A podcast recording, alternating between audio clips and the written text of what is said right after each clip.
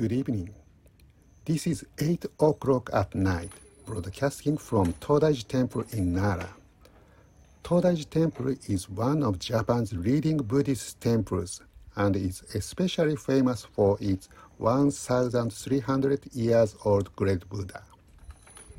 Today, I'd like to introduce a temple bell of Todaiji with a very long history that was cast in the same era as the Great Buddha. This bell is an originally from the Nara period when Todaiji was built and is designated as a national treasure. There are 14 temple bells designated as national treasures, including those from imported from overseas. Among them, Todaiji is the only one when you can actually hear the sound of the bell.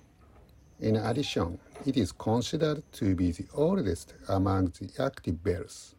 In front of me, the bell ringer is preparing to ring the bell. The bell weighs 26 tons and the stick is 4.5 meters long and weighs 200 kilograms. Since the work is done after building scaffolding and climbing a high place, just ringing this bell is a difficult task the Beringers are members of the Organia family who have inherited this work from generation to generation.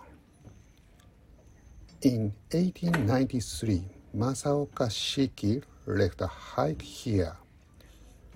長きよや初夜の鐘つく東大寺 This is a big bell of Todaiji Temple, which has been popular as a night bell since ancient times.